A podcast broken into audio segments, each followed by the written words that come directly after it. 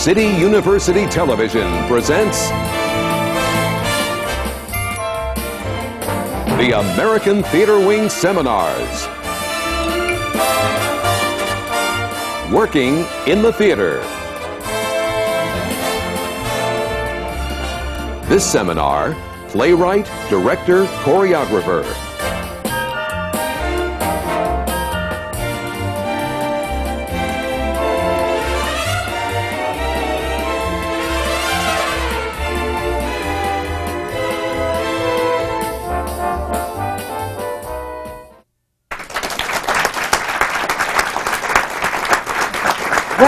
The American Theatre Wing's Working in the Theatre seminars, coming to you from the Graduate Center of the City University of New York. Now, in their 30th year, these seminars give you the opportunity to learn from the professionals as they share their experiences in working in the theatre. Today's seminar is with a panel of playwrights and directors. These are the artists who provide the creative heart of the theatre, and it's their work that we will learn about while we discover how the magic of theater is created. I'm Isabel Stevenson, Chairman of the Board of the American Theater Wing. And now I would like to introduce our moderator for this seminar, Jeffrey Eric Jenkins, critic and new editor of the Best Plays series. Would you now take it away, Jeffrey? Thank you, Isabel. Uh, I want to in- uh, introduce our distinguished group of playwrights and directors to you today. Uh, these are the people who create theater works that move us, thrill us, and remind us of our place in the human community. It's a, an, a, a particularly distinguished group that have exten- extensive credits, but I'll be brief in my uh, descriptions today. Uh, first, I want to introduce dire- uh, director Gene Saks. He's a three time Tony Award winner. And currently represented off Broadway by the production of Mr. Goldwyn, a masterly director of comedy. Next is playwright Peter Parnell, who is represented on Broadway by the production of QED. Peter Parnell. Next is John Guare. John Guare may be familiar to most people as a playwright, but he is also a Tony Award winner as a book writer of Two Gentlemen of Verona, and he is also represented on Broadway now by Sweet Smell of Success, John Guare, And a play that starts previews tonight. and a play that starts previews Signature tonight Theater. at Signature Theater. Yes. Thank you, Mr. Guare. to my immediate left is Dan Sullivan. Dan Sullivan is a longtime Broadway veteran and a, re- a veteran of the resident theater movement as well. He is currently represented on Broadway for his Tony winning direction in Proof. Dan Sullivan. Next to Dan Sullivan is Mary Zimmerman. Excuse me. Mary is a, an adapter and director whose magical work Metamorphoses recently won the Lucille Lortel Award. Welcome, Mary Zimmerman. And next to Mary Zimmerman is Jon Robin Baitz. Mr. Baitz is a playwright and adapter who is most recently represented on Broadway by the production of Hedda Gabler that starred Kate Burton. Jon Robin Baitz.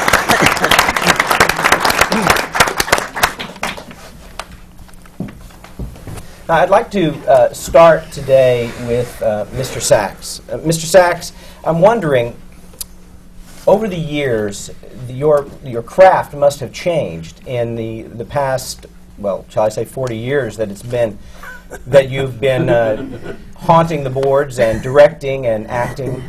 Can you share with us how your craft has changed, the collaborative process has changed in that time? I, I'm not sure it has. Uh, I guess I no longer uh, approve of the double take. I thought that was the greatest thing that it, it, that ever was. I could do a triple take. After a while, uh, you hurt your neck. but uh, uh, then it, I saw just, you know, only about 10 years ago how uh, fruitless it was and how it was out of fashion. and you, you were really, uh, people would scoff at you, even in the street. and uh, so I think the style of comedy has gotten uh, softer, more believable, and less uh, obvious. People seem to be smarter today. They get the joke. You don't have to underline it. And uh,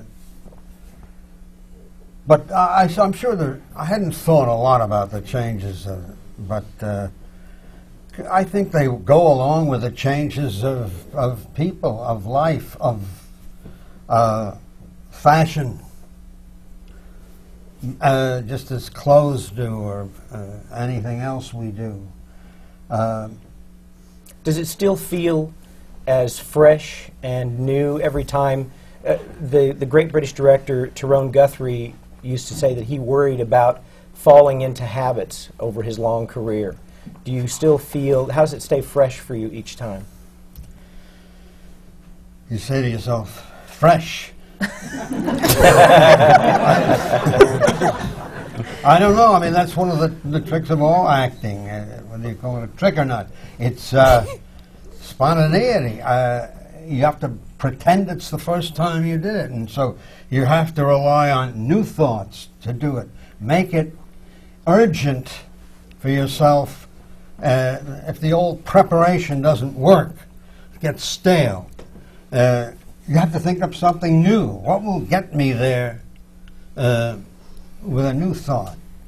Uh, I worked with Guthrie. He was wonderful. I, I'll give you a short story if you don't mind. Lovely. I was in a show uh, in in Canada, which we brought to Broadway.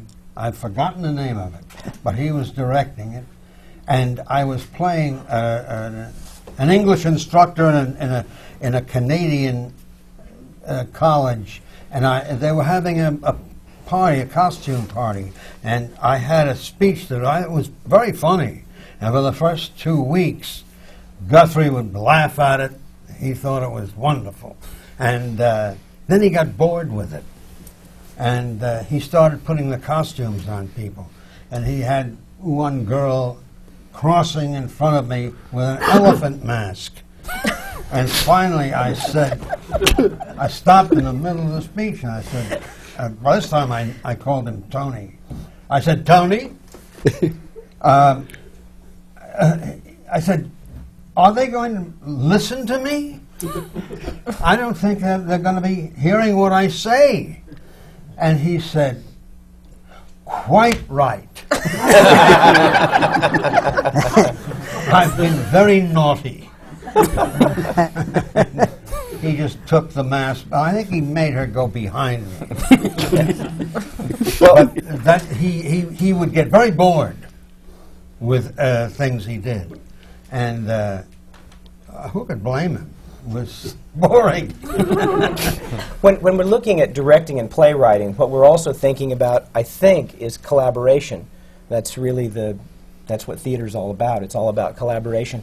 And I'm wondering, um, Jon Robin Baitz, in your work recently, you've been collaborating with Henrik Ibsen, who may be in a room with you, his words are in a room with you. I'm wondering, did you use a literal translation and then you've, you've adapted, you've perhaps updated a little bit?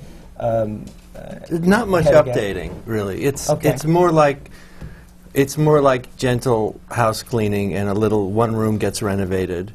And it's uh, but it's ibsen you know and it's in fact um, it was dan who asked me to do it. Dan was going to direct it in los angeles. And um, many of the translations were felt very very english felt very british. And and they felt like there was a sort of big red curtain. And it was mm. you know the old vic. And it was some very just subtle task of of, uh, or not so subtle task, of clearing away the, the, the tone and changing the tone and maybe speeding it up a little bit and, and maybe there are a couple less sort of bustles and entrances and uh, you know, less frogging and ormolu and decoration, and it's more just action. Um, uh, I, I, I don't, you know, I don't think Ibsen would. Have I kept sort of, you know, arguing with myself about what Ibsen would say, and I never heard back from him. so- Well, that was the question. That was what I was Dan, Dan about was Dan. I thought was the sort of Ibsen. Yes, I figure. channeled Ibsen during He was that. like he was like the general Yeah. in the por- the portrait, uh, the thought, and he had a slightly disapproving look, but I just got used to that. Well, that's a good place to, to sort of shift. Dan, what is that process, that process of collaboration? We have on the stage here two of your collaborators. You've collaborated with uh, Jon Robin Baitz, you've collaborated with Peter Parnell. What is that process? How does that process work for you as a director? How do you take care of that process? Well, I've sort of collaborated more with Peter as a producer, really. Right. Uh, uh, uh, and that, that process changes from writer to writer, uh, really. Um, uh, s- some writers are completely unapproachable. uh, uh, and uh, guidance, if you want to call it that, is, uh, uh, has to be uh, somewhat more subtle. Um, but I think that you know you, you look for people who are like-minded, so that you can speak a common language when you approach any any text. Um, also has to do, to do with the degree of work that has to be done on any given text. Also, so it's going to change th- with the personalities that you're working with. That's a, you sort of raise an interesting question, I think, and that is uh, when it comes to working with new collaborators, certainly there must develop a kind of shorthand uh, when you're working with people you've worked with before. What's it like when you work with a new collaborator? Do you look forward to it? Does it enliven things? Peter, would you uh, address that? Uh, yeah, I mean, I, I, I, I continually look forward to it because most of the directors I work with won't work with me again, so I have to go on to another director. And in the case of uh, Cider House Rules, there were two directors, and, and Dan was the producer, the original producer, and um, and, and actually, I'm, I'm well in touch with both both of those directors, and they were working together. That and and that multiplied the for me the uh, the the, uh, the difficulties and I guess the joys in some ways of uh, the experience. But that was was hard. I I, uh, I think I think with such this was an adaptation of a John Irving book, and and the the, uh, the there was such a, an enormous amount of material that we were we were going through that. Uh, and, and there was this common source material. So the directors were very much hands-on in a good way with me from the beginning. Uh, and that was actually refreshing that I could produce material quickly and then get a, a very quick response about from them about what seemed to be working, what wasn't working from, from both the draft stage on into the into obviously into production. And when you were working on uh, Cider House Rules, which, uh, if folks don't know the work completely, it's a two-part, seven-hour sweeping epic of uh, adaptation of the John Irving book. Uh, when you were working on that, wasn't Irving at the same time developing a film version of it? Yeah, he, he had been trying for years and had done a number of drafts of the screenplay uh, and was, had been working with different uh, film directors on the way too. And the, the, the, the timing actually worked out th- that we, we produced our, our play uh, uh, and, and got it down from, from uh, eight hours down to about six hours, uh, first in Seattle at the Seattle Rep and then in Los Angeles at the Taper, uh, just around the time that, the, that, that John did get the, the movie finally on. Um, and the play was actually, he did a, thought a I thought a beautiful job of scooping out a lot of the, his own material for the screenplay, but it was, that was actually quite different. And we were going for something that was uh, a little bit more closely applied to, to the book itself. So, so he was able to do, to do his, his adaptation in two hours of, of movie as compared to uh, uh, our six hours. But And what is that? What is that process like? I, I asked uh, Robbie Baitz about, you know, having Ibsen in the room with him. What is that process like when you're thinking about, uh, you know, John Irving, and he's still very much with us? Yeah, he, uh, the thing was, John, uh, uh, by his own, you know, he, he from the beginning, first has great interest in movies, but doesn't particularly, you know, have a great interest in, in theater, and was a little bit, I think, sort of uh, didn't know what to think of the fact that we were felt very passionately about trying to get this this book on the stage. Uh, and he stayed out of it, and I was, you know, grateful. I mean, we, we, he sort of said to me from the beginning, "Don't, don't, you know, go and do what you're doing." I, I think once he understood what it was we were trying to do, uh, there was a, then there was a period after he saw the the production, uh, in a very good way actually, where he was. We had several long conversations about where the, the production was going in terms of especially the second, the second half of the evening and the problems which he was also facing with his, with his movie. So, so uh, we had talks about that too because he sent me the screenplay and wondered what I thought of certain things. It was actually an interesting uh, uh, experience. Do you think maybe that Cider House Rules, the, the two part epic, uh, helped him to solve some of those problems? I, you know, they are very different. I, I, think, I think he was able to see.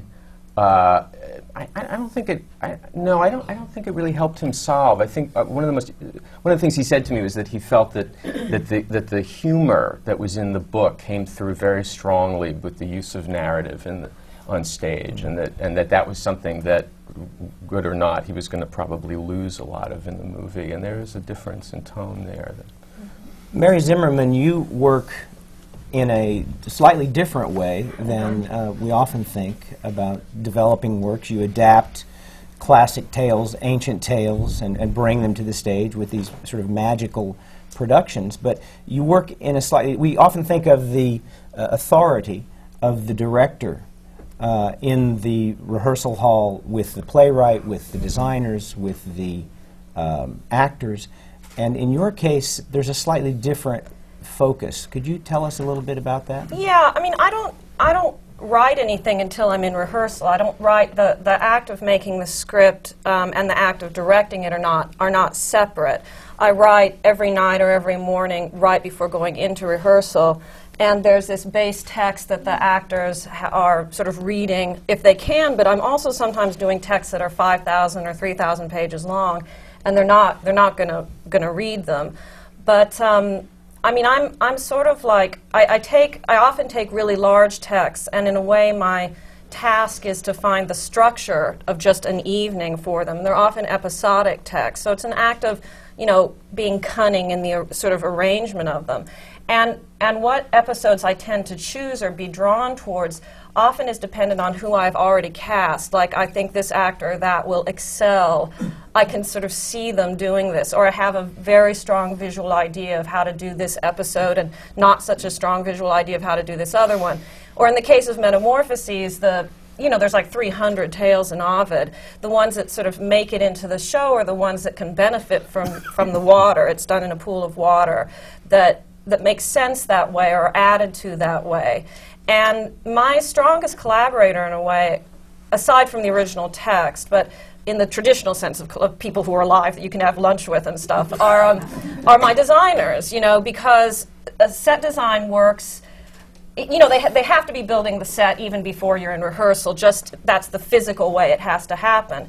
And so my designers and I are always looking for a set that's going to be constantly full of surprise and challenge and and have character and be defined and yet not confining or overly dictatorial in what's going to happen. And often I find that I'm scripting to exploit the set. You know, I'm scripting to, to use every trapdoor that we've put in it or every ability to fly. I adapted the notebooks of Leonardo da Vinci, actually, and, uh, and uh, we had floor to ceiling wooden file cabinets that could do all kinds of tricks. Like you could pull on a file cabinet and it would be a stairs that came down. And I had no idea, you know, I had no idea what we were going to use that for. And that ends up sort of being a, being a guiding principle rather than the sort of conventional thing, whereas you have the play Hamlet and you then go, go and talk to your set designers, and Hamlet requires this, that, and the other, and you look for the actor who's best at Hamlet and the actor who's best at this. It, it, this, it's all kind of like hopefully rising at, at the same time. Everyone's sort of discovering things sort of at the same, the same moment. Um, my happiest experience with that in collaboration in a way with a set was I also adapted Remembrance of Things Past by Marcel Proust uh, into a piece called 11 Rooms of Proust in a 90,000 square foot warehouse where the audience went from room to room. And we had every rehearsal in the warehouse. And instead of me like staging something pretty and then my lighting designer comes in and lights it in a pretty way. My lighting designer was there every night throwing these strange shadows onto the walls and doing strange effects, and I would stage into those so that hopefully everything kind of fits together. Can I keep talking, or if I talk Yeah, too you're long? doing great. in terms of collaborating with the voice of the text, the authors, I I feel like I've never sought collaborators, and I know how kind of spooky and this flaky this sounds, but these texts have always sort of found me. And my job is to sort of, I feel like I'm sort of getting out of the way. You know, as much as possible, I'm being unself conscious, and that's partly why I don't write in advance, and I only have a three or four week rehearsal period, just like a normal play, because it's too fast for me to calculate. And I, I don't want to be calculating to make it work. I don't want to be trying to fix it. I just want to be like urgently seeking a way to express what, what is in this text. It seems like it wants to come out. Do you think of the actors as collaborators? Absolutely. Although not uh, definitely in what they can contribute consciously, physically, and in fact, uh, more than one of my adaptations include scenes in them that the actor came up to me, Arabian Nights. Someone said, "You have to read Aziz and Aziza," and and we have to do it, and that became a kind of s- that story became a centerpiece of the play. And in other ones too, they've said, "Aren't we going to do the you know this story that?" Because they're reading the text too. Um, they don't they don't write script, but I I colonize them into the play as much as possible. Like I, I steal little things I see them doing on breaks, little interactions they have. I exploit. Like for instance, there's a, a girlfriend, a girl of a friend of mine who's in a lot of my plays who used to do something for her boyfriend called the naked dance, where she'd do this like little comic dance on the bed. And like I've had her do that in like four shows. That's the kind of thing that you know when you're working over and over with the same actors, even if it's an already scripted thing, you say, "Oh, do do you know do the thing that you did that was so good, that was so funny." You know, you you, you, you pull that in. But Mary, how much preparation do you do? I mean, you must know a year in advance. I mean, with, to Not that. really. And to tell the truth, um, I, I, I mean, I do sometimes. And when I cast the actors, I know the big parts they're playing. Like when I did the Odyssey, I knew. I knew Odysseus and I knew Penelope and Telemachus. Beyond that, like who's going to be Cyclops or who's going to be all the sirens or whatever, that's an ensemble, and that all just sort of falls out day to day. I actually only really read pr- the primary text. I don't cloud my head with other people's ideas about it. I mean, but how far in advance do you read the primary text? Well, to tell the truth, I've actually had shows scheduled because I liked the title and I hadn't read the book. I've actually pitched I pitched a show Journey to the West because that title was so beautiful.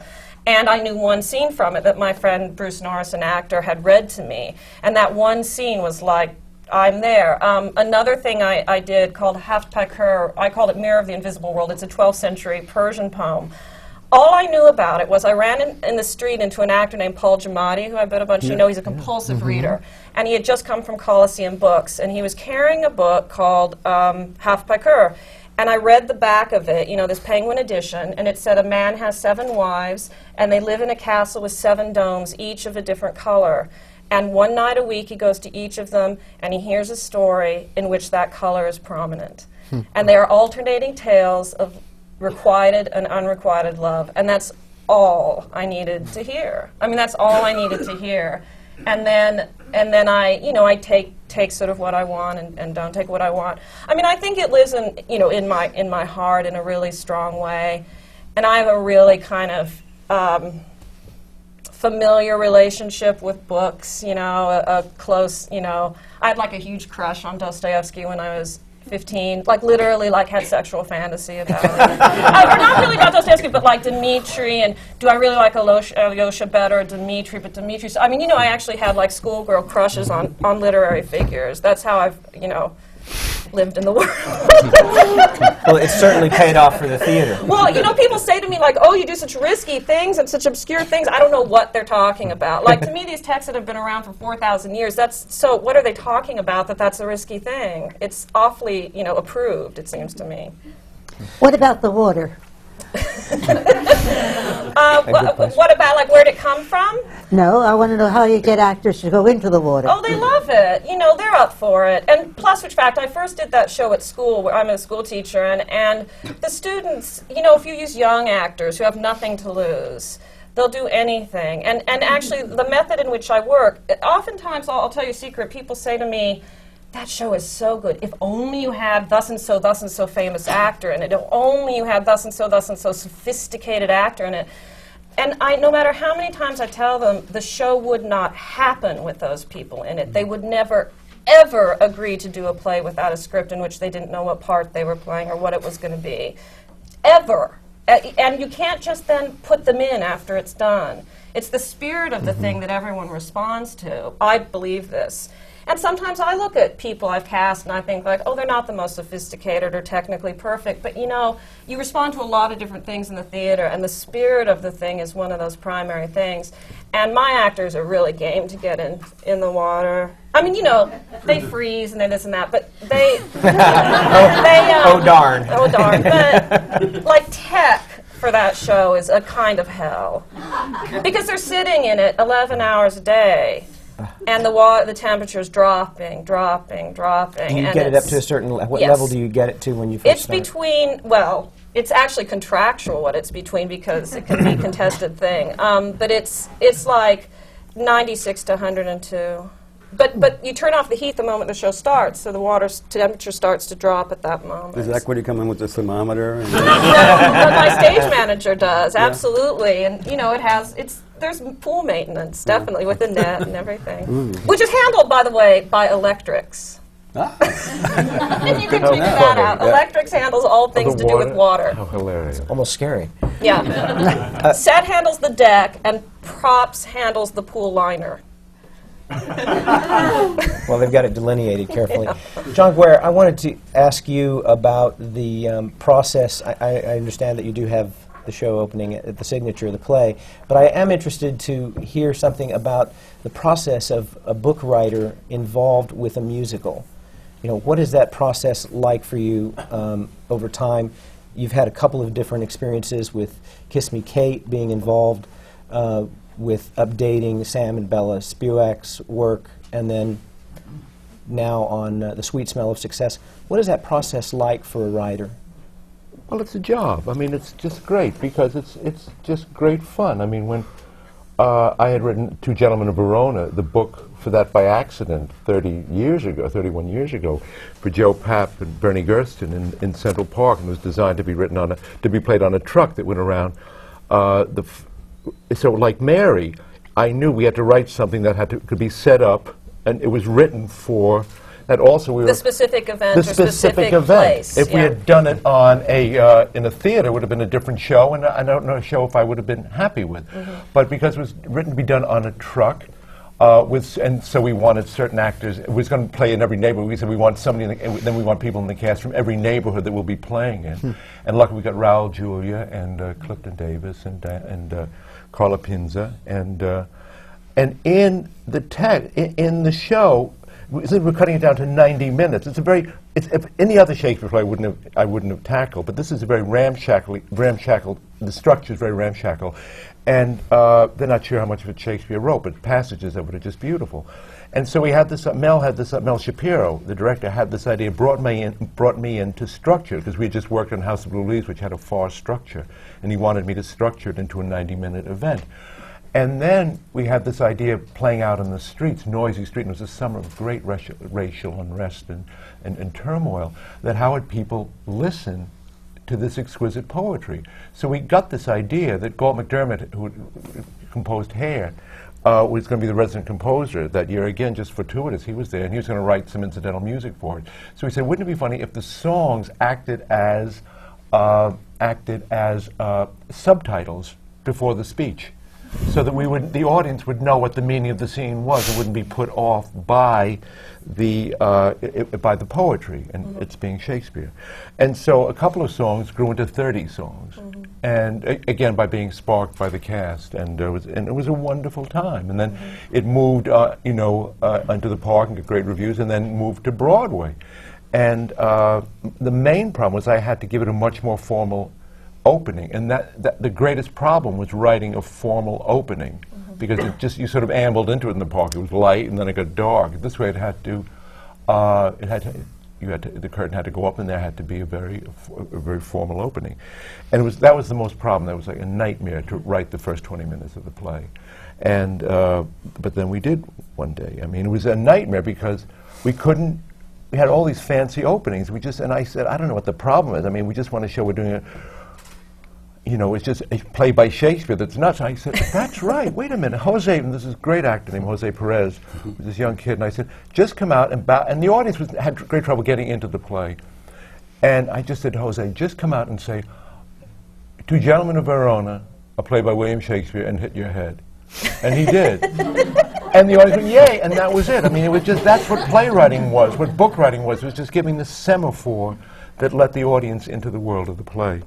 Uh, I did a, uh, and then I was asked to do a ton of musicals. I won the Tony for that, and was asked to do a lot of musicals. Uh, one being, uh, it's still like a dream. I mean, it was to do a musical version. David Merrick asked me to do a musical version of Arsenic and Old Lace with Mary Martin and Ethel Merman, with music by Richard Rodgers, and I.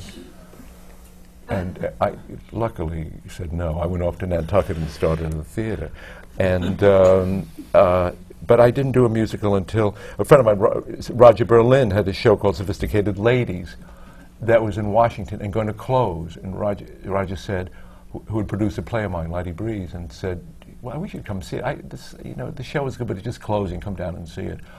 And I went, I said, I knew how to fix it. I said, I know what to do. And there was another choreographer there. And, and so we asked Roger, we said, if you close it for 10 days, we promise we'll give you a show. And we just, we made a show up in 10 days. And that's strangely, I think, what musicals are, are about. Uh, then I had done uh, uh, Kiss Me Kate was, I'm not supposed to talk about that because I didn't take any credit on it, which is how we got the, uh, how we got the rights to it, because it is Sam and Bella Spewack show, and we just, there were things in it that were just the show had never been revived in 50 years, and there were things in it that just made no sense. Bernard Baruch jokes. and uh, well, it makes you laugh. See, maybe we should have kept them in. and there was a long, ver- and Kate had no, had no big, had no number in the second act except at the very end. And so it was just wanting to address as if keeping the show out on the road. And, I- and also, again, the director, I'd wanted to work with Michael Blakemore. Was a director I admired tremendously ever since Joe Egg, which was profoundly important to me and a beautiful production. And uh, Michael was, uh, was directing, and I wanted to work with him. So that was great fun to just, because a play is, a, a musical, a play is one thing, but a, a, a musical is like a great erector set, a great contraption. And uh, where you have to solve you have to solve problems immediately, writing in a sort of in a semaphore style. And uh, I had oh well, one thing I forgot. I had written the book for a musical in 1968 and 86. We did the same show twice, with uh, Jerome Robbins directing, music by Leonard Bernstein, lyrics by Stephen Sondheim, and it was a true nightmare. And uh, talk about a director being bored. Jerry Robbins in we did a workshop in '86 to, to, to, he wanted to go back to it again, and he did two scenes that were staggering. That I mean, directors would build careers on, and he did them, and they worked. And Jerry tossed them out and said, "Let's start all over again." And so that recklessness of uh, the bored director can be, you know, it can be. Uh, that was it was great, remarkable. Just it was it was a nightmare experience because it was an adaptation of a Brecht play, somebody who defies musicalization. and uh, but I wanted to work with Jerry, and uh, and it was a great, great, great experience, a, a remarkable experience. And uh, um, and then I, Kathleen Marshall asked me to, do to fix, to patch again. It's patchwork on. Uh, for City Center Encores, you've worked. Have you, have you No, done? no. You have.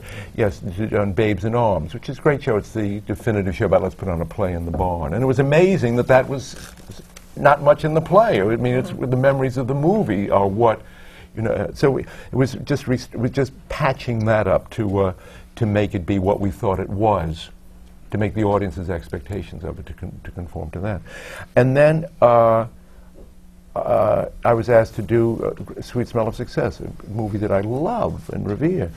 And, uh, and the, the, the producer, then Garth Drabinsky, uh, of this bankrupt thing called Livent, he was taken away during our first workshop, which was a whole other story, but very freeing. Uh, nothing like having your producer taken away by the police. You're having a nightmare. It was like a fantasy, a playwright's fantasy. Say, come and get him. Okay, yeah, okay, I'll tell you where they go. But uh, anyway, it's uh, I love that, and I, I, I'm very proud of the musical because I think that I felt that it, why it would be a musical was is that the world out of which it comes is the world of Times Square, and it's the dark side of Broadway. It's a very unromantic view of Broadway and the life of you know of press agents and gossip and columns and the relation to the press and the insidiousness of that. Also, the, the, the passions in it was so high that I said this will force singing. And uh, so it was a very, and I wanted Nick Hytner to direct it uh, because of his work on Twelfth Night with Water and, um, and, and Carousel and uh, not Miss Saigon, but at least he had experience with, you know, he was, he was the director who had the range of work that I admired from Madness of King George to, uh, to Carousel to, uh, uh, to Twelfth Night. And happily, Nick came on board.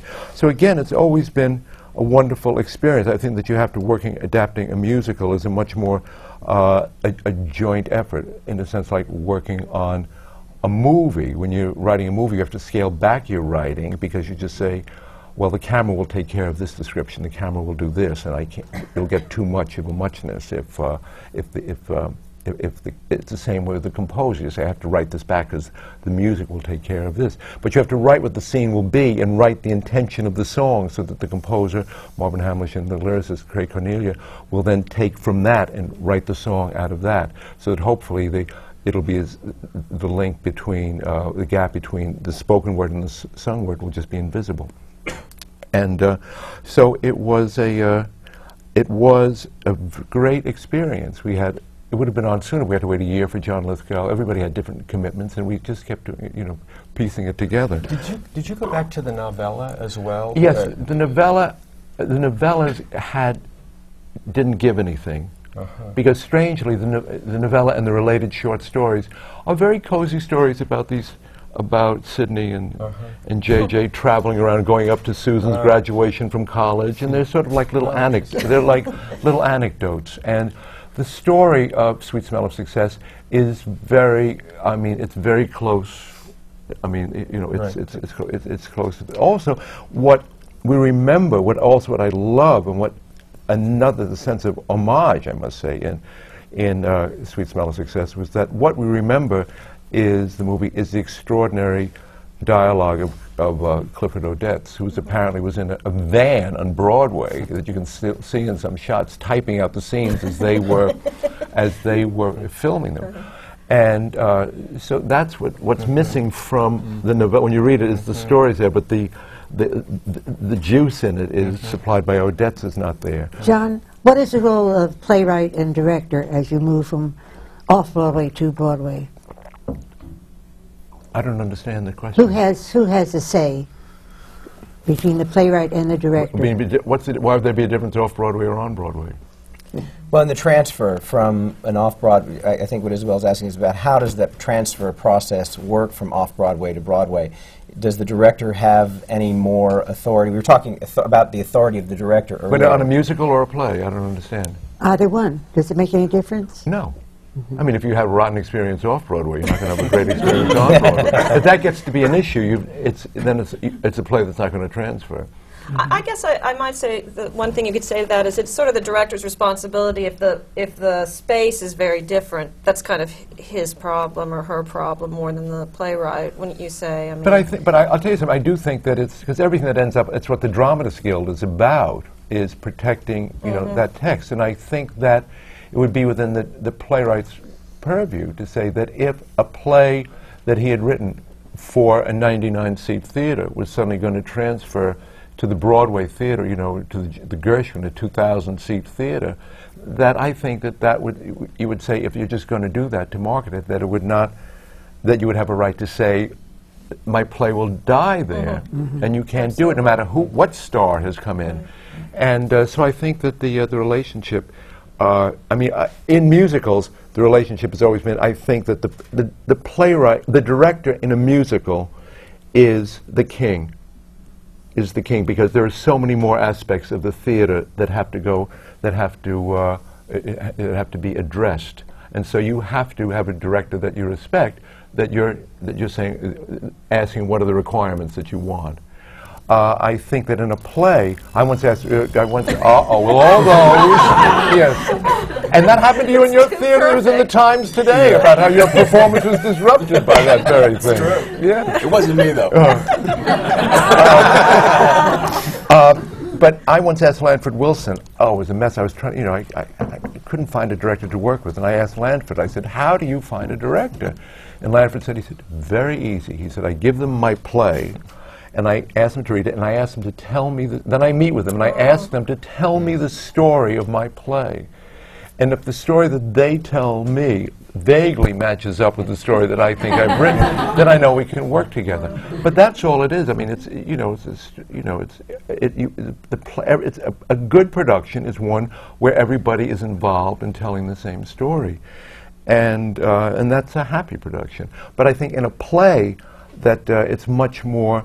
I, I do believe as a playwright and as a council member of the Dramatists Guild that the text of a play is uh, is the key element in in a theatrical production, and everybody is working towards that, including the playwright towards protecting his own text or honing in on. Not changing gears on what is, not rewriting his play out of his intention, or not allowing the director to rewrite his play into another play that the director didn't intend. In casting, does the playwright or the director work with the casting? for me, I find that the auditions are the most valuable time because if it's, I, I think you decide the what the style of the text, what the style of the production is going to be from the auditions, where you say, "Oh, isn't it interesting that the way that that girl, she's not right for the part, but she." Found a laugh there that's very interesting, or I like the way that he did that, or I didn't like the way these people I think found it difficult, found the traps in the script that we must avoid. That this might be, you know, it can't get too emotional there, or it has to have, it has to be. it- you find the style of the play, for me, uh, evolves out of the uh, the very collaborative uh, connection between the playwright and the director during the audition process. I think that's true. I think very often a- actors that coming into auditions don't understand that. They think that the playwright and the director are sitting there very judgmentally about them, but very often they're discovering the play in that moment. Dan, when uh, you've had a lot of, of success recently working with um, O'Neill in Awe Wilderness and Moon for the Misbegotten, and then Shaw with uh, Major Barbara, and you've had a lot of success as well working with new plays. You're noted for your work with new plays and the development that you did uh, at the Seattle Repertory Theater. How does uh, how does that process for you as a director, developing a production, how does that differ other than you can hear the playwright breathing in the room with you? I don't. I, I think it doesn't differ at all, really. You, you can't make a lot of changes, you know, uh, when you're working uh, with already extant work. But uh, uh, you know, depending again upon how much work has to be done on on any given script, the the actual work of just digging and uh, finding the subtext is exactly the same, from a classic work to a contemporary work, a new play.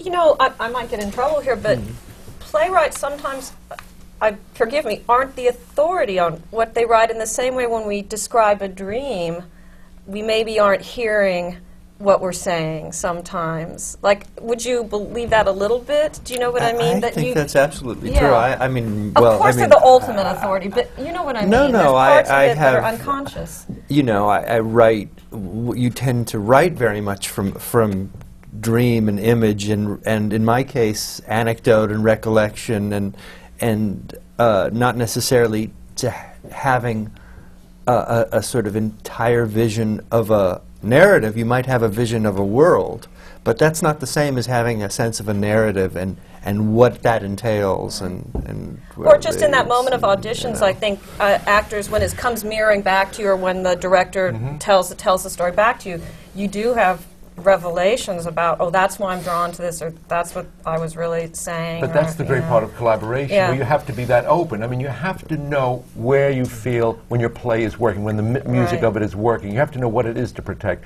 Because I think a new play, I mean, the play we're going, we're starting previous tonight is so new, to, you know, that I don't have it clear in my head what you just said, you know, and, and that's why the auditions were very powerful for me in trying to say, oh, thi- this is what the And then, style like, of it has to be. First preview is so much more terrifying than opening night because that audience is like telling you everything that you've forgotten during the rehearsal period, stuff that was funny first day and then hasn't been funny since. You know, stuff you thought was really serious turns out to be sort of funny, and or you want to get that under control or whatever. It's just so scary first preview. I, I think, don't of think it so. shaking. I Yeah. think no. I go on. I just shut everything off entirely, get through it, and and move forward, f- knowing that it's going to take actors, for instance, at least five or six or seven times in front of an audience before they even feel comfortable enough to communicate Yeah. what they're doing. I write off entirely the first audience, and who would want to go to a first preview of something? you know, what kind of audience is it? You're it's a fans. it's a room full of sadists, No, generally. you know, for the most part. It's your you know, fans. judging You get to sadists. I'm very hostile to first audiences. Why are you there? Well, what else is there to being a playwright but defense? Yeah. Actually, I get so nervous that about 10 minutes before I just lose all sensation and don't, I'm just nowhere, you know, barely there. What's Yeah. your, uh, sorry, what's your experience of that, Peter? Y- That you know, I think it's a little uh, bo- of both what Mary and Robbie are saying. I, I, uh, I, I, I it, it's very, very terrifying for me. The first, the, the first, uh, the first preview. I should be able to write it off, but it's, uh, it's, it's hard for me. I, I, I do think though it's a sort of a next step. It's, an, it's sort of a clean slate in the sense that I'm there to sort of listen to what they're, how they're responding, and that's a whole nother. Another thing, and it's up there, and it's it's not no longer in here, and but yet it's got to go back in there a little bit. So it's and it's also athletic. You know, you think, oh God, how much am I going to have to? I end up watching Read Dan usually because we usually do them together, and uh, I'll, he knows I'm watching him, and his hand will just go up, and there'll be a little scissors motion. How does he? It's just you know, and also I'll spend the whole first week, and they'll just be he's making a suit, you know. But you also can't panic during previews and No. keep rocking the boat every night. And so the actors always have new lines and new, th- and then they never settle. You have to, because often don't you find that there can be like something that seems like the most giant problem, but the actors eventually, organically, like the the irritant of sand in an oyster, make a pearl mm-hmm. out of it. You know what I mean? They just coat it and coat it, and they smooth the edges, and they and they make it work. You know. But if you rock that boat every day, giving them pages and pages, and in some kind of panic, it, it does take them days and days to get it in their in their bodies and make sense of it. Even though they're good at faking like that's true, but when they're faking it, it doesn't it doesn't work. And then so you make more changes or whatever. In a way, though, your process from the beginning That's works right. on that Yeah. kind of uh, uh, times, right? I mean, the, the- Yeah. there's a little bit of get it done. There's the if you if you've got three weeks and you're You're starting from nowhere, right. you got a little You're- panic going to begin with. No, with. it's total panic, and it's a high wire act. You're right, and and uh, it's changing all the time. But on the other hand, it's not in front of an audience, and I'm not being judgment, you know, judgmental with them. You know. Gene, Nobody said anything about the producers or the people who put the money in the show.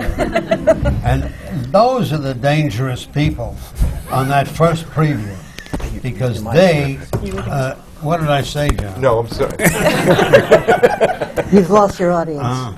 right back. Yeah, yeah. Excuse me. Yeah. All this talk about You just first said producer, all Gene, this and talk he about left. First Yeah. preview. Right. right.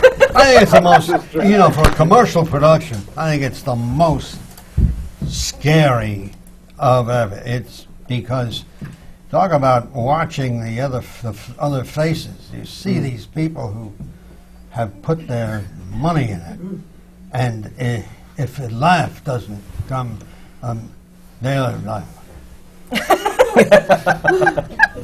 uh, they they have terrible reactions, and it, you can't help but be uh, uh, influenced by it. Um, none of, we're we're patient.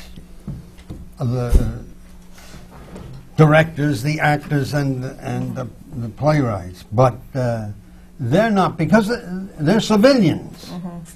And uh, I wish there were a way to keep them out, but uh, Well, we'll try to solve that problem as we take a little bit of a pause so that Isabel Stevenson can tell us about the good works of the American Theater Wing. Before we get back to the American Theatre Wing's seminars on working in the theater, this one is on playwrights and directors. I'd like to remind you that these seminars are only one of many programs that the Wing undertakes. You are probably familiar with the American Theatre Wing's Tony Awards, given for excellence in Broadway theater. We also have a substantial grants and scholarships program, providing aid to off and off-off Broadway theaters, as well as to promising students to pursue studies in the theater arts. As a long-established charity, our other meaningful and thriving programs are designed to promote excellence in the craft of theater and to introduce young people and their families to theater and the magic it unfolds. Our hospital program, dating back to World War II, when we also created the legendary stage door canteens to entertain patients in hospitals, nursing homes, aid centers, and child care facilities. We take pride in the work we do and remain grateful to our members and everyone whose contributions help make possible the programs of the American Theatre Wing. Our work is so important to the theater and the community, and we're proud to be a part of this exciting industry. Now, let's return to our panel on playwrights and directors and our moderator, Jeffrey Eric Jenkins. Jeffrey, would you like to start again? Thank you, Isabel. When we left, we were talking uh, just a bit. Gene Saks had begun to talk about the role of producers in the collaborative process, if you will. We've talked about some of the collaborations between playwrights and directors. Uh, we've talked about some of the collaborations among the, the company. We'll return to some of that. But I thought we should return for a moment to talk about this relationship of the producers to the development of works. Uh, in, in, in the uh, commercial theater. Uh, Gene, what do you think is the uh, wh- what is the, the the drawback of the commercial producer? What is the advantage of the commercial producer? How does that relationship work? Well, first of all, I wish we had a different word than collaborator. It always makes me think of the French, the Germans. and, uh, and really, we're talking about people who help one another, not who uh, who uh, kill one another. Although that's what producers and uh, directors and actors often do. But uh, you know, when I think about producers like David Merrick, uh, that's there's a man who who um, was a uh, dirty rat. I, I'm sorry, he was he was a terrible man. He could he, he could do the worst things to you. You couldn't trust him for a minute, and he would get his way. And he would get his way because uh, he was strong, acquisitive, and uh, not stupid. Uh, He'd been in he- playwriting class with Tennessee Williams yes, I I wouldn't put it in past him. St. Louis. he was, uh, but he, uh, uh, w- the collaboration and the talk about producers uh, has to be has to take into consideration uh, who's the strongest personality, who's the uh, one with a track record, who's the one who can get the money, who is the one who is just a domineering personality. Uh, and, and unfortunately, that often is the person who leads the, uh, the artistic taste of the show. Uh, Well, of course, that's changed a bit in recent years. We, uh, we often talk about the, the loss of independent producers to the producing community as more and more we see corporate entities becoming the producing entities. I'm wondering, Dan, what has your experience been in uh, dealing with, I'm reluctant to say collaborating, in dealing with um, producers in the artistic process and the creative process coming, bringing the work to the stage? Uh, I don't know what it's like uh, with you, Gene, but I, I've, I've found myself very often being a buffer between the producer and the writer, trying to find some way to keep the producer away from the writer, uh, uh, trying to find just sort of politically the way, the way to navigate uh, through the difficult periods of previews when, as you say, a producer will very often start to make uh, egregious demands on, on the production. Um, No, I, I think that that's uh, true. And I think because you and I are both kind, normal, but speak for yourself. wonderful people. yes. And uh, I've been I've been a buffer many times in that situation. Uh, one play I did called Generation, uh, in which Henry Fonda was the star. That's another thing we haven't talked about. Is the star actor or actress who is very uh, important and has a great deal to say, uh, whether they exercise it or not. That presence is is great. But uh, I, uh, uh, this was a first-time playwright. There was a strong producer who, uh, Freddie Brisson, who was uh, not a very good producer, uh, I'm afraid, but uh, he's dead now. I can say whatever I want. but he, uh, uh, Tell his nickname. uh, oh, the Lizard of Roz. He was married to Rosalind right. Russell. the Lizard of Roz. married to Rosalind Russell, and he was called the Lizard of Roz. and he was too. Uh, he was the son of Carl Brisson, the uh, entertainer, uh, a Well, man who never got out of his tales. You you raise an interesting point in, in, uh, about the uh, the actor, about the, the star actor, and I wanted to uh, You're trying to get me back on track, aren't you? well, I You'll might never be. do it. You never hear enough about Carl Brisson. That's why we're all here. But I do want to, I wanted to ask Robbie uh, about about this about the Good experience luck, because team, but keep, keep, keep, keep coming. Yeah. Oh, let me finish the story. the story that, that I started. I, I just remembered that I, I had had an ending.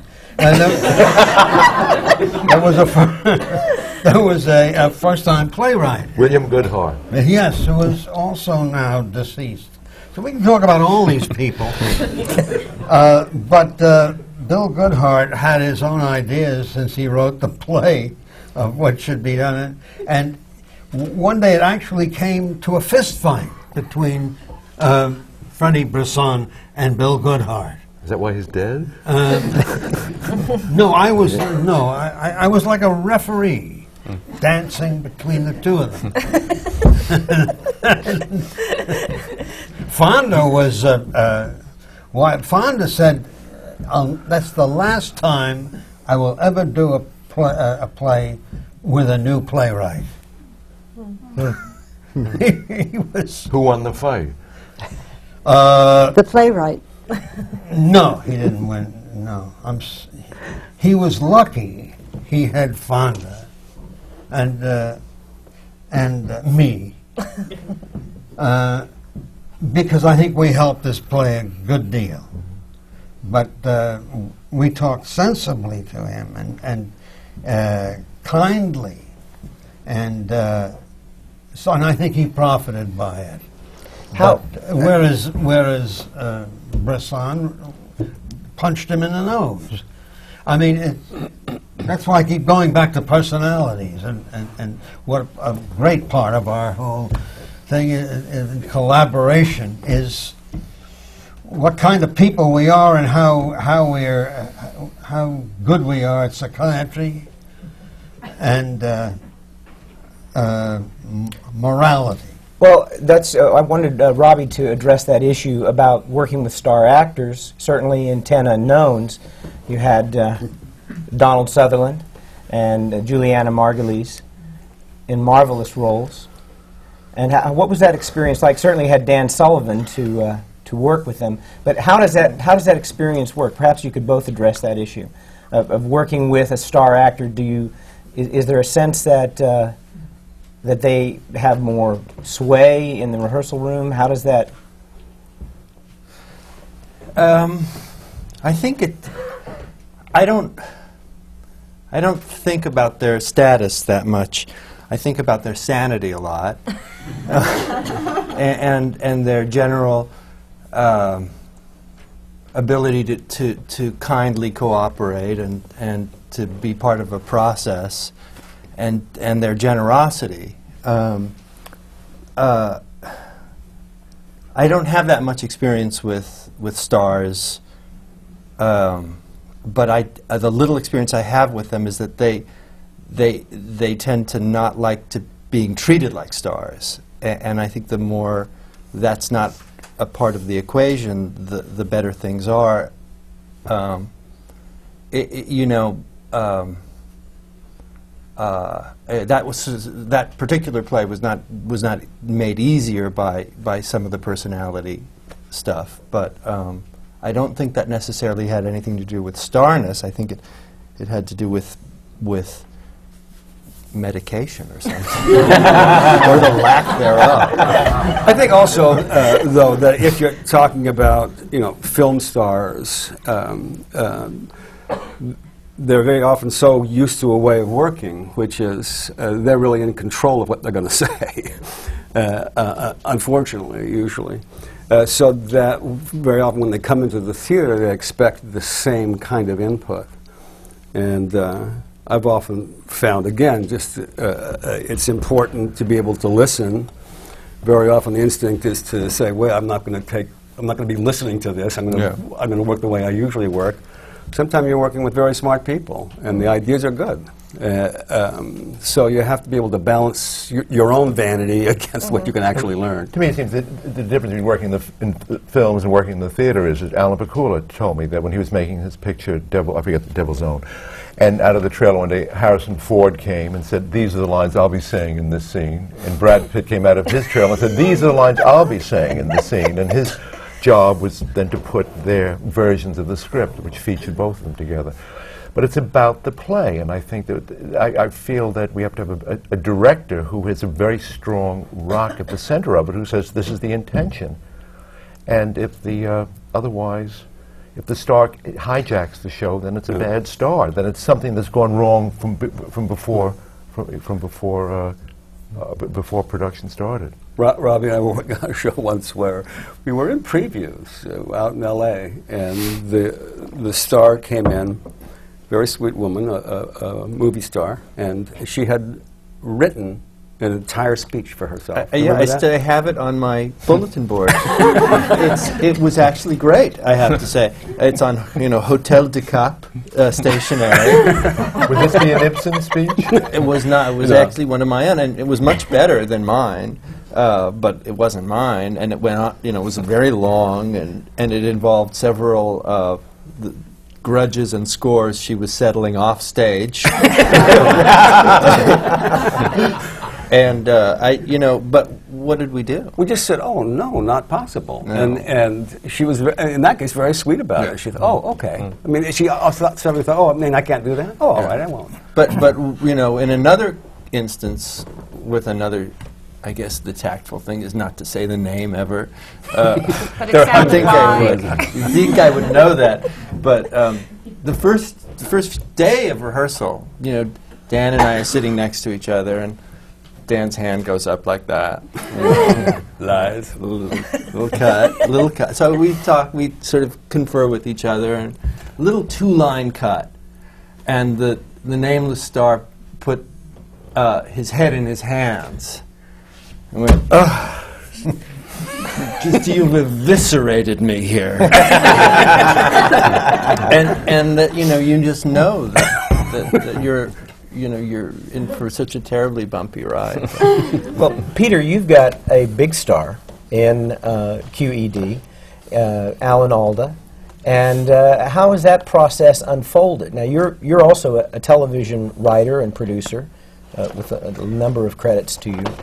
Yeah, th- well, QED actually, uh, it, Alan was always involved with QED. He, he had an interest in, in finding a way to put the, the character of Richard Feynman on the stage. But uh, I actually started out with, uh, so it was a job to the extent that I met Alan and, and, and read the books, Feynman's books, and thought, I think there's a way maybe for me to make this work. I was, I was intrigued enough to try it, but not at all in the form that it's in. And in fact, it, it went through many, many drafts that had many characters in it, many that were on the stage in the play, and Alan and I both, I think, sort of agreed from the beginning that that was the way it would, would be. And he's an actor who likes working with other actors and, and likes the give and take of, of that. And so, and I had no particular interest in writing uh, what, I, what has almost become a one person play. It, it literally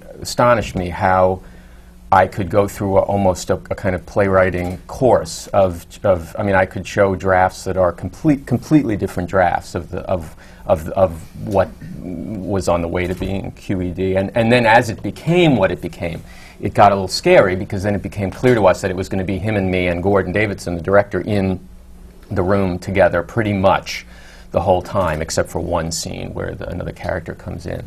Uh, and then it then became about something else because I very much wanted to make, make sure that, uh, that, that every moment was going to be right for the character and for Alan doing the character. So then the journey became even more rigorous in a way once we determined that was the way that the play was going to go. Um, so we, we've, it's been remarkable with him, and I, and I uh, he was absolutely uh, a, the other collaborator in, in that with myself and Gordon. Um, and the second act of the play, he really, we did beat by beat on its feet after I had a kind of version of it, uh, and and uh, Alan every moment needs needs to know exactly where what, what where we are, and we were sort of working through, almost graphing through the emotional, the, the life of the, of the character. So for me, it was very ex- ultimately very exhilarating to, to work that way. But um, but it cer- certainly didn't start out. That wasn't the first what, the way we started out uh, to where The we stars can up. be great. John Lithgow is an ideal person that you want. to... I mean, not John Lithgow is a perfect actor. He behaves perfectly. He is. Uh, I mean, sometimes you need a star because they have an authority. They have a special quality and authority that makes them stars.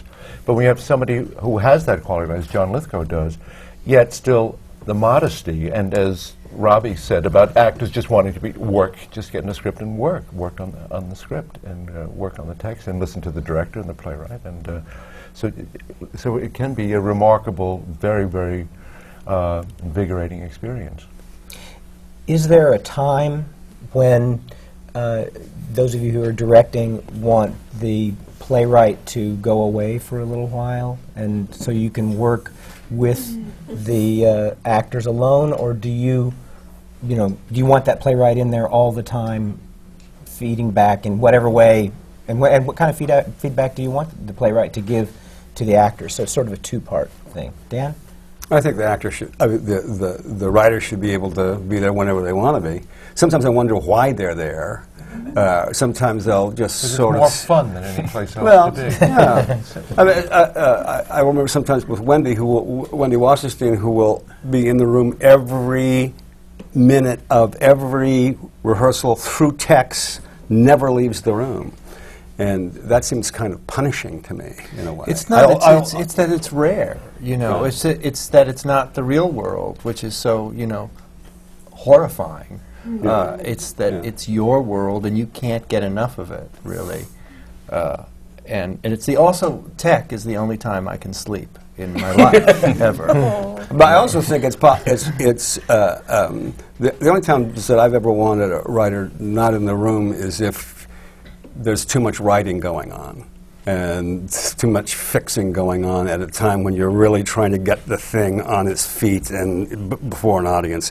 Very often that will happen just in, just as you're starting into previews in the tech when you see that the actors may be a little bit nervous and suddenly they've got new pages and could we just wait for a while before we do this?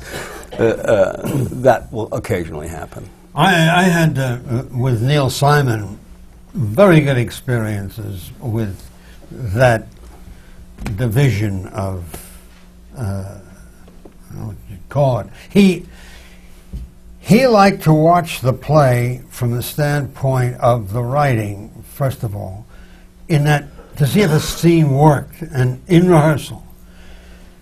And uh, he would uh, say to me, I don't think that scene's working right. I said, I know, and I think uh, I can make it work. He said, No, no, I've watched it. It's not your problem. It's my problem. I haven't written this. I, I want to go. And he'd go out and to another room and write something. Come back in a very short time, uh, usually, with something new, which would work. Uh, not always, but uh, uh, most of the time he he'd get his he'd, he'd uh, find his way by listening to the rehearsals, mm. and I didn't mind that at all. There were other things where he was entirely impatient about things. For instance, uh, in, in, in Lost in Yonkers, which is a good example uh, for many things, and I'll tell you, the uh,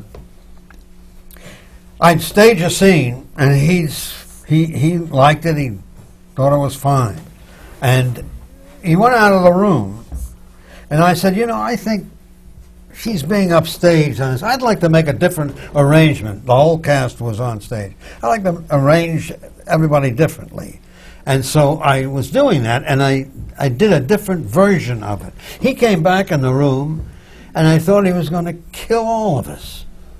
He said, It was fine, perfect. Why are you touching it? Why? Damn it. And he walked out of the room in, in, in uh, complete anger. Okay, I'll put it back. Sorry, I lost my head for a minute. I had an experience, like, uh, I mean, uh, just in terms of what that collaboration is. And I did one play with uh, Neil Simon, and uh, it was an example of how uh, a director and a writer don't work uh, well together. only because I spend maybe a week at the table to begin with, and we're doing a thing called London Suite, which is four short plays. So we start out, we finish the first day we're reading, we come back, we start again talking about the subtext, etc. he gets up, he's walking around the room, very, very uh, uh, nervous. At a break, I finally go up to him and say, "What's what's wrong?" He says, "I can't work this. What, what, I can't work. You got to get it on its feet." Mm. Uh, uh, and that was the time I asked uh, the writer to leave. I said, okay, why don't you go away for, because I, I don't know how else to work. I have to sit here and figure this out. I can't stand up and start walking around unless people have some but sense of who he they ever are. ask you before how you work? I mean, it seems to be part of the things that you would happen Yeah. to talk with. No. No, we didn't talk about that. We should have. But uh, in fact, he did go away. And uh, we, did our, we did our work, and he came back, and we worked. But it was, uh, it was not, uh, from that time on, it was a little wonky. I'm actually having sort of, in a way, my first collab- collaboration in this sense, uh, in that I'm doing an opera with Philip Glass. So he's composing the music, and I, I primarily did the libretto. And he's a perfect collaborator in, in, in, my feeling, in that he's like, he'll make these little suggestions, but then he'll always say, but you'll do something wonderful, you know, you'll do something wonderful. And, and he's very passionate about it, and at the same time, sort of hands off about it. But I have had this weird experience where he was calling me, because he had me do the words first, and he wanted all the words before he started writing anything. And then he would call me like every morning at like 7:30, and he said, "Yes, Mary, um, there's a problem. There's some problems I want to go over. You have the word planet. Can we make it planets?" and then he would say, "You say night and day, night and day. Can we make that night and day, day and night?" And it's on that level, and this went on for weeks.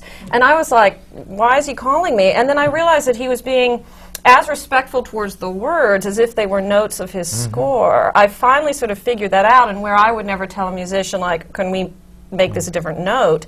He was treating the words the same way, but just that led me to all kinds of thoughts about there's a sort of a valuative difference between words and notes. You know, a note is a node and it can't be any other node, and you might say that about words, but these little changes meant nothing to me. And then he finally called me up and he said, I have found a, a rather serious mistake in the libretto. And I was like, here we go. Gonna have to like cut a whole scene and rearrange it. And he said, Sometimes you capitalize sun and moon, and sometimes you don't. so that's, that's big, like the but that's a big of difference. I can imagine a composer responding to the importance. There's a difference between sun and yeah, sun. sun. yes. I, I suppose. Yeah. I suppose that's correct. But I was like, you know, can I get back to sleep? I mean, the, the, like, we could change that down the road, and he, he had an urgency, a- urgency about all that, you know. But so far, he's been great, and it's because his visual sense, and I'll just say that, well, no, I, I he, he has a very, very, very, very large musical oral sense, and his visual sense is a little bit more, um, it's a little, it's not as large. and some of his suggestions are a little, you know, they're a little odd. Um, but he, han- you know, just hands it over in this really beautiful way. And so, like, he's coming for the first like four days of rehearsal, and then for tech, weirdly enough, and pr- and previews, you know. But that's because that's when the orchestra comes, and he wants to hear the, the orchestra. John, So, excuse me. I just wanted to say something about uh, the actor's contribution. Uh, I forgot who said this, but uh, talking about good contributions that the actors have, good feelings about what should be, and things that bother them, that they want to change. And uh, often, uh, depending on the person, of course, it was very helpful. Uh, when I did Lost in Yonkers, uh, Mercedes Ruehl uh, was worried about her part, about uh, to the point where it drove me crazy. But in the end, I, f- I, f- I found out she was right. Uh, there were things in the end that, uh, in the end of the play, that had to be changed, should be changed, and I must say she got her point across, and uh, Neil accepted that, Simon, and and uh, agreed. I mean, he didn't. He he saw it with the changes in, and said, "Yes, you're right. It's better." Uh, unless I think I've found unless it's a, an issue of real vanity, which you can really tell pretty quickly, they're generally all they're right usually. Yes. Well, they have to yeah. become the authority on the, the part, you know, because they're going to play it night after night and you're not there. And they're the one who's, like, your concentration's a lot of places, but theirs is there. Although hopefully theirs is on the story and not just well, their I'm working with Donald Moffat right now in a play, and he just said this beat gets in the way of my line, and it's, he was he's, he's been very very right about making Mm-hmm. cuts that will allow him to want to see the way he works, what he needs for the part to remove these certain blocks. But I feel like, sadly enough, our role as directors is to render ourselves obsolete. And at the very beginning, you're sitting amongst the actors. You have this physical proximity that's like this close. And then they start going up on stage, and you're sitting in a chair, but you sometimes leap up and go back. And then they're up on stage, and you're out in the house, and every now and then you go up to them, and then you leave the building, and they're mm. just there. And you kind of made, you know, your job is to not need to be there anymore, to be forgotten about in a way. And that's it. What a You know. sad story. but then we reconstitute, you know, another family right away. And you know, I like the rehearsal process. I, I, I don't want to be an actor. I don't I don't like that the repetition of it. I, I you know I just don't I just don't want to do that. I like being in the room and having things happen and being there at the invention of the Have you ever written a moment. play on your own? Just written a play? Sort of, very close to. It was still kind of based on something, but I guess all the words were mine. It was based on um, on uh, the Pygmalion myth, actually. But yeah, it was just in school. do you do much direction of other people's plays? or Uh, have you, very little, just Mr. Shakespeare, you know, because that's always like you just learn. I, I know it sounds corny, but just by that proximity to that text, you learn a, a lot, even if it's sort of you can't articulate it. Just you always find out, like around the table with Shakespeare, like, oh, well, we'll cut this. Who needs this? And then you find out, mm-hmm. oh, the reason this little servants or these lords are talking for four lines is because every actor is backstage changing for the giant ballroom entrance that's about to happen.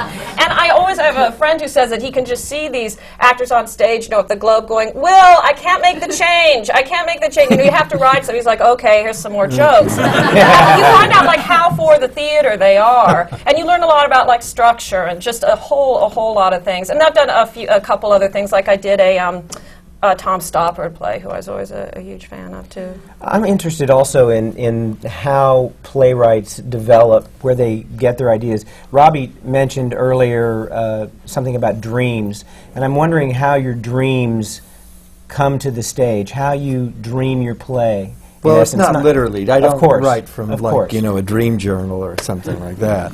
but maybe I should. but um, I I, uh, I tend to work from anecdote and from memory a lot, uh, and and from. Uh, about some time ago, I was listening to a radio report about about psychiatrists and how the American Psychiatric Association had a, had a war with itself in the late 60s and early 70s. And, and they, th- there was a s- series of interviews with psychiatrists, and it, it seemed enormously theatrical. And it got me started writing something which, in fact, wasn't really about psychiatrists, but was about the thing they were arguing about, which is a hmm. definition of illness, a, defin- a, patho- a definition of, of how we pathologize people and what it means to be segregated against. So, I, I also I think I'm I think I'm struck very much by by by uh, by painters' work, uh, and then and that and the the stories that painters tell um, that somehow lead to larger uh, uh, questions. Um, but um, I- I- you know, I'm. There are different kinds of writers, and and I, I might. It might be easier to be the kind that that you know uh, reads about how the you know the uh, the the code got broken, and then writes that play. But that's just you know that ain't me, and um, so I don't know. P- Peter? I'm sorry. Peter? How does how do how do how does what you imagine? How does what you dream? How does how does that come to the stage? What, yeah, what well, I makes you think yeah, about these? Right, I also don't ha- keep a dream a dream journal. I, I think I I, uh, I do. I read a, a lot and absorb. I guess, and it, it, there it's a slow, can be a pretty slow. Uh, how it comes in. I, I don't. I don't. I never really thought about what it, what areas, except that I know that history, lately science, separate from QED. I've been working for a number of years on and off on a play that I'd started before QED. That that has is his, has history and a lot of science in it, uh, and it may be that uh, some.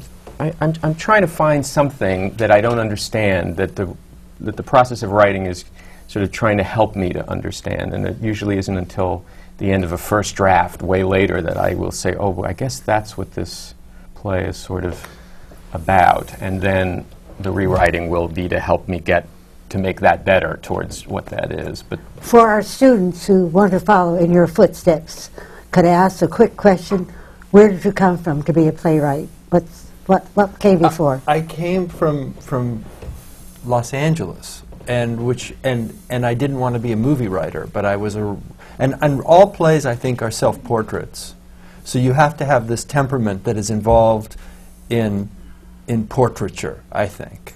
Um, where am I now? How do I locate myself? I think that's what sort of almost what Peter is saying. Um, but I, I, you know, I, I, I don't know that there's there's school, though I think there is, and it's. I and I, I think the, the great thing about being a playwright is that it's not something that you need to ask permission to do. You need not train, and you need you know you don't have to ask other people. You, you almost uh, uh, it's entirely self motivated. So that's how where I come from. Where did you come from? I'm, I grew up in Douglaston, Queens, and my, my, my parents are still in, still there. I go out there as, a lot, and I came into the city from when I was very young to go to plays and uh, and, and see plays, and I, I can remember those that were particularly extraordinary to me. That felt like they were life life changing. One of which was um, House, the original production of House of Blue Leaves, which, I, along with Joe Egg, was two two great, extraordinary uh, experiences for me. Oh, John, what do you have to say? You just want to make. I I- you know, I, my, writing is my job in the theater. I love working in the theater, and and playwriting is my job in the theater. I, I like the W R I G H T, the fashion. You know, I like to make something that connects to an audience. I like making a theatrical event.